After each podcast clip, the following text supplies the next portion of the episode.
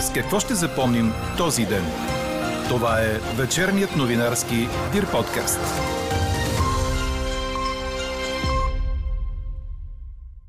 Истинска смислена левица се гради отдолу нагоре. За да се стигне до ефективен и смислен политически субект е необходимо много време. Останете с подкаст новините, за да чуете още от коментара на политолога Страхил Делийски. И още от темите в подкаста. Цялата държава е в помощ на строителя на българско-гръцката газова връзка, за да може обектът да бъде завършен, увери служебният регионален министр. След атаката на украинската атомна електроцентрала в Запорожие, Румъния призова жителите под 40 години да се заредят с таблетки йод. Мистериозна дупка в Чили появила се на 30 юли удвои своя размер. Каква е причината за нея и с какво още ще запомним този ден, чуйте във вечерните подкаст новини. Говори Дирбеге. Добър вечер, аз съм Елза Тодорова. Това са подкаст новините от деня на 8 август. Утре съществена промяна на времето не се очаква според прогнозата на синоптика ни Иво Некитов. След обед и при вечер на отделни места в Западна България ще превали и прегърми. Дневните температури ще са около 30 градуса на запад до 35-36 на места в източната половина на страната. Ще остане ветровитост до умерен вятър от изток, който при вечер отново ще отслабва и стихва. А днес Православната църква чества свети Емилиан Изповедник. Честит имен ден на всички празнуващи с имена Емилиан, Емилия и Емил. Да го има и да се занимава с политика. С тези думи политологът и преподавател в Софийския университет Страхил Делейски отговаря на въпроса какво трябва да е новото ляво, за да се съживи. В неделя учредяването на нова лява платформа Прогрес бе официализирано, а част от дискусията бе и самият Делийски. Дали съживяването на въпросното ляво е възможно до изборите? Ето какво отговори политологът за подкаст новините. Ситуацията в България е такава, че ние трябва да излезем от клишетата, с които живеем толкова години, да си говорим за реалните причини, за системните основания на това, което се случва. Имаме уникално безобразна ултрапазарна економическа и дясна политика. Имаме безобразни разделения социални, непоносими нива на бедност и социално изключване. Всичко това предполага да можем да си говорим за тези неща, без да се притесняваме, да употребяваме понятия като капитализъм, пазар и така нататък. Това е основата на, на идеята, с която се захванахме. Нищо по-различно от това. Може ли на изборите на есен да се появи една силна партия, която да обедини лявото? Не, не, не. Истинската смислената левица се гради отдолу нагоре. И за да се стигне до ефективен и силен политически субект, то е необходимо много време да мине. Ние имаме тежки проблеми на равнище на политическата култура, на равнище на очаквания, на равнище на ценности. Трябва да мине време, за да може една левица да получи своята солидна база в по-широките социални слоеве. А очакването си за предстоящите избори той изобрази така.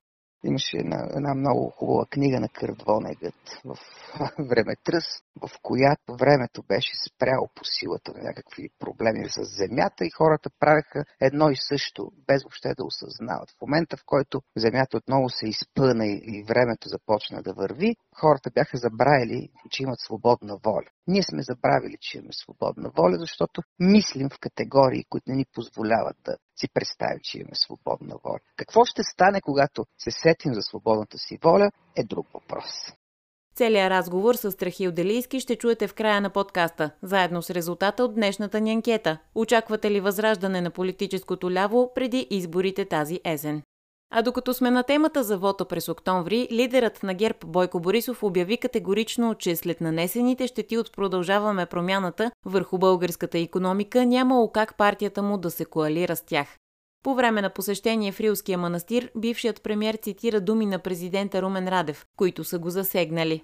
Президента Радев му обиди много, като ме сравни с Кирил Петков, че аз съм разхвърлял тръби иска, може да възложи да проведат стотици километри нови газопроводи. От Дунава газопровод направихме връзката с Румъния. Над 600-700 км нови газопроводи. А те за година и половина едва и още не могат да довършат стотина километра, които им оставиха по гръцката връзка.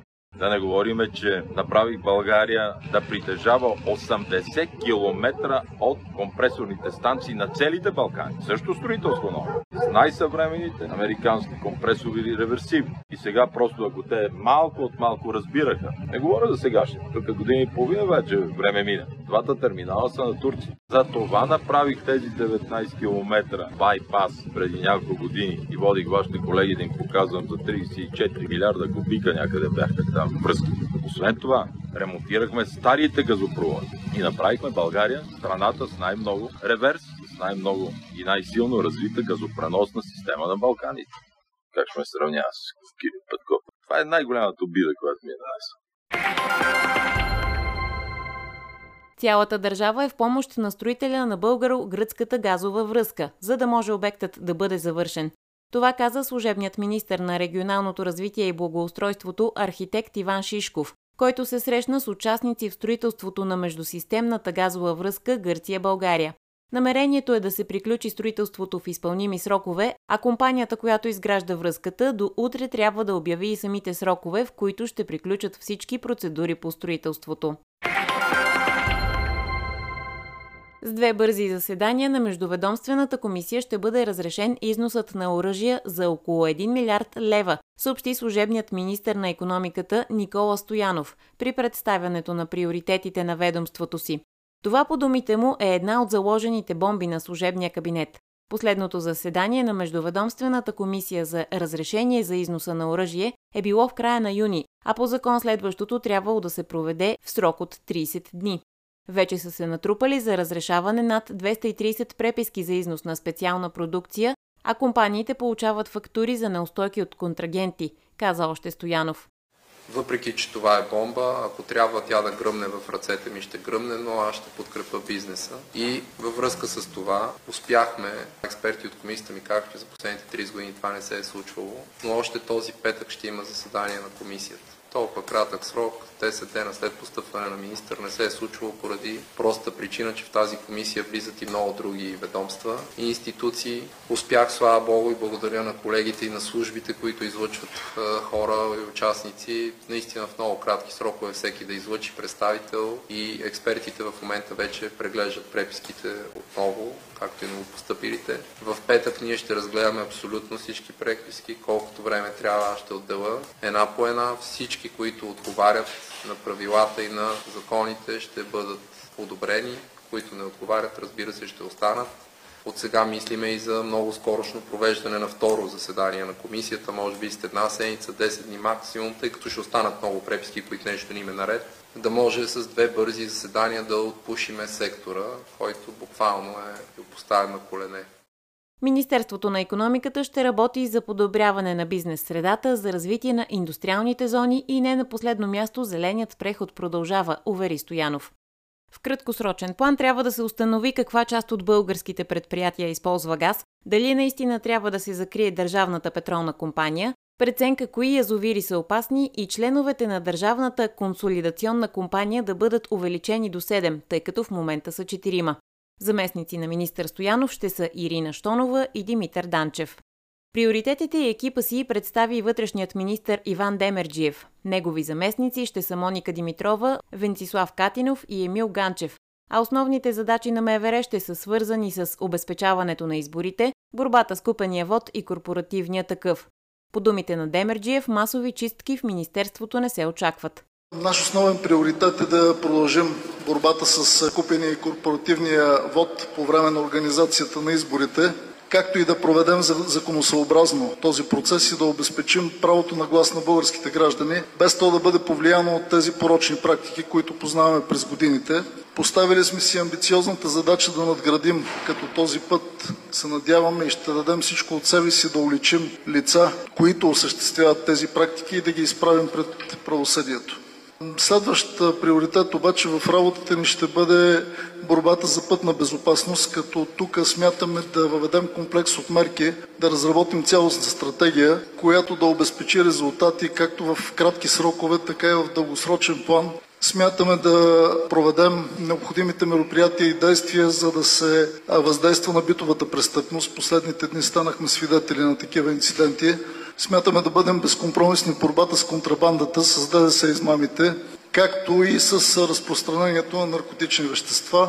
Запознахме се с ситуацията в МВР, установихме проблемите, които пречат на служителите успешно да изпълняват функциите си. Ще направим всичко необходимо и възможно с екипа ми да решим тези проблеми, но в същото време ще бъдем изключително взискателни към работата на тези служители и безкомпромисни по отношение на всякакъв род закононарушения, допуснати от тях. А като свои приоритети служебният външен министр Николай Милков изброи присъединяването на страната ни към еврозоната и Шенген, темата за Северна Македония, както и провеждането на парламентарните избори зад граница. Милков ще има двама заместници – досегашната Велислава Петрова и новоназначеният Костадин Коджабашев, който беше посланник на страната ни в Украина. Какво не се случи днес?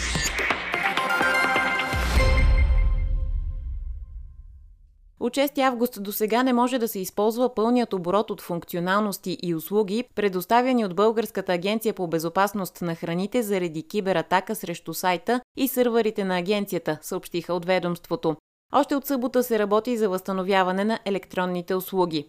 Киберинцидентът не оказва влияние върху работата на граничните контролно-пропускателни пунктове в страната, увериха от агенцията. И още една сага около нея, която не е приключила. Тази между държавата и частното дружество Евроап 2011, което взима проби на суровини и продукти от животински и растителен происход на капитан Андреево. Върховният административен съд обяви, че фирмата Евролаб може да остане в помещенията на граничния пункт, а договорът и с агенцията по храните не може да се смята за недействащ, съобщи медия Пул. С това съдът потвърждава решението на първа инстанция, че държавата в лицето на Агенцията по храните не може незабавно да приложи решението си за прекратяване на договора с частната фирма. Между агенцията и фирмата се водят още няколко дела. Румънското министерство на здравеопазването призова румънците на възраст над 40 години да отидат възможно най-скоро до семейните си лекари или до аптеките, за да си вземат таблетки калиев юдит, предаде телевизия GG24, цитирана от БТА. Изявлението идва в момент, когато Киев и Москва взаимно се обвиняват за обстрела срещу украинската атомна електроцентрала в Запорожие през уикенда. По данни на украинските власти са били поразени три радиационни датчика, докато руските сили твърдят, че съоръжението функционира нормално след обстрела. Четете още в Дирбеге! Шестима българи ще вземат участие на Европейското първенство по лека атлетика, предаде Корнер. Шампионатът на Стария континент ще се проведе в Мюнхен между 15 и 21 август. Представителите ни при мъжете са Георги Начев, троен скок и Тихомир Иванов, скок височина, обявиха от федерацията. При дамите ще имаме два пъти повече участнички, предвождани от олимпийската вице-шампионка от Рио 2016 Мирела Димирева, скок височина, Александра Начева троен скок, както и Маринела Нинева и Милица Мирчева маратон. Чухте вечерния новинарски Дир подкаст. Подробно по темите в подкаста четете в Дирбеге. Какво ни впечатли преди малко?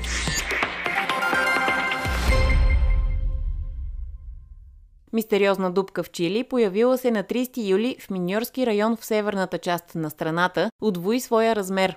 В момента тя е толкова голяма, че би могла да погълне триумфалната арка във Франция, съобщава Reuters.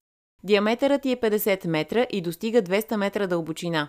Това накара службите да наредят спиране на работата в близката медна мина. Националната служба по геология и минно дело съобщи в събота, че проучва зейналата дупка близо до мината Алкапроса, управлявана от канадска компания и намираща се на около 660 км от Сантяго. В допълнение към разпореждането за спиране на цялата работа, службата по геология и минно дело заяви, че започва процес на санкциониране, но не обяви самите санкции или към кого ще бъдат насочени те. Каква я мислехме, каква стана? Очаквате ли възраждане на политическото ляво преди изборите тази есен, ви питахме днес. 80% от отговорите ви са не. Въпросът повдигнахме след като в неделя бе официализирано учредяването на нова лява платформа Прогрес, чийто слоган е «Леви цели с леви мерки». Обединението настоява за общи действия на граждани и организации с цел ярко ляво представителство в политическия живот. Част от дискусията какво трябва да е новото ляво бе и политологът и преподавател в Софийския университет Страхил Делийски. За подкаст новините той каза, че истинската смислена левица се гради отдолу нагоре и че за да стигне до ефективен и силен политически субект е необходимо много време. Учредяването на нова лява платформа Прогрес бе официализирано в неделя, като тема на дискусия там беше какво трябва да е новото ляво и вие като част от тази дискусия ви питаме какво всъщност наистина трябва да е новото ляво, за да се съживи. Най-вече да, да го има и да се занимава с политика. Това е. Нищо, кой знае колко интересно или пък неочаквано, крайна сметка ситуацията в България е такава, че ние трябва да излезем от клишетата, с които живеем толкова години, да си говорим за реалните причини, за системните основания на това, което се случва. Имаме уникално безобразна ултрапазарна економическа и дясна политика. Имаме безобразни разделения социални, имаме непоносими нива на, на бедност и социално изключване. Всичко това предполага да можем да си говорим за тези неща, без да се притесняваме, да употребяваме понятия като капитализъм, пазар и така нататък. Това е основата на, на идеята, с която се захванахме. Нищо, нищо по-различно от това. С какво си обяснявате опадъка на левицата напоследък? Дали е само лидерството на Корнелия Нинова, Левицата никога не е нещо едно, не е нещо единно, не е нещо само. Има много левици. В този смисъл ляво е политически светоглед има проблеми не само в България, което е парадоксално на фона на всичко, което се случва в Европа, айде така да говорим. Но пък забележете, например, последните години какво се случи с Бърни Сандърс и Окасио Кортез в Съединените щати, които нямат проблем да говорят срещу капитализма и за демократичен социализъм, и то в Съединените щати. Нещо подобно се опита да направи Меланшон сега на последните избори, при това Корбин в Великобритания. Така че тук става въпрос за едно очакване от, отдолу, от обществото, за различен тип мислене за политиката и света, в който живеем и невъзможността на определени политически елити да реагира адекватно на тези очаквания. В крайна сметка, съвременните капиталистически демокрации, от тях остана само капитализма и демокрацията загина по силата на влиянието на големите пари в, в политиката. Проблема в днешно време е за тежкия разлом между капитализма от една страна и демокрацията от друга. В този смисъл да се говори за левица сега е начин да се даде до голяма степен и въздух на демокрацията. А в колко близко бъдеще виждате засилването на лявото пространство у нас? Например, може ли на изборите на есен да се появи една силна партия, която да обедини лявото? Не, не, не истинската смислената левица се гради отдолу нагоре. И за да се стигне до ефективен и силен политически субект, то е необходимо много време да мине. Ние имаме тежки проблеми на равнище на политическата култура, на равнище на очаквания, ако щете, на равнище на ценности. Трябва да мине време, за да може една левица да получи своята солидна база в по-широките социални слоеве. Но за да се пък случи това, трябва да се говори, трябва да е необходимо да обговаряме света с други думи, да излезем от езика и логиката на доминиращата ултрапазарна идеология и така леко по леко вероятно ще се отвори пространство и за по-решително политическо действие, но това не е на дневен ред, струва ми се. Искам и се да ви попитам и как оценявате първите действия на служебния кабинет и съответно за очакванията ви за изборите през октомври. Аз не бих се вглеждал в действията на служебния кабинет, не за друго, защото това се оформя като част от политическата битка. Нали? За да се позиционират в момента партии политически, се чувстват длъжни да вземат отношение към поведението на служебния кабинет. А всички изследвания на колегите социолози и наши изследвания на политолози показват, че гражданите не отиват да гласуват не защото не харесват позицията на едни политици спрямо тази на други политици, а просто защото не вярват на политици, защото не виждат автентично политическо представителство, защото не чувстват унази магия на демокрацията, по силата на която политиците са нашите слуги, хайде така да го кажа. Това е причината. В момента интереса върху служебния кабинет е именно по силата на навика политиците да говорят между себе си, да не говорят с гражданите. А относно бъдещето на политическия процес, аз съм сигурен, че ще се опитат всякакви коалиции. Вероятно ще станем свидетели на екзотични опити, на множество катаразиси, но като имаме предвид колко ниско е легитимността на политическата система и институции от гледна точка на подкрепа, като имаме предвид, че партии печелят изборите с гласовете на една десета от избирателите, то всичко това ме кара да си мисля, че ние сме в един дълъг период на такъв тип политическа нестабилност, на невъзможност на доминиращите елити да намерят консенсус и да намерят достатъчно убедителни аргументи за смисъл от собственото си съществуване. Когато ние захванахме да мислим това неформално обединение на приятели, защото то е точно такова, една от мотивациите ни беше именно свързана с това. Ако искаме да променим начина по който се случват нещата, ние трябва да започнем да променяме начина по който те биват мислени. А това не става бързо. Ако мислим политиката и политическия процес така, както ги мислихме до сега, няма да се случи нищо по-различно от това, което се случи до сега. Така приключва днешната ни анкета. Новата тема очаквайте утре. Приятна вечер! Слушайте още, гледайте повече и четете всичко в Дирбеге.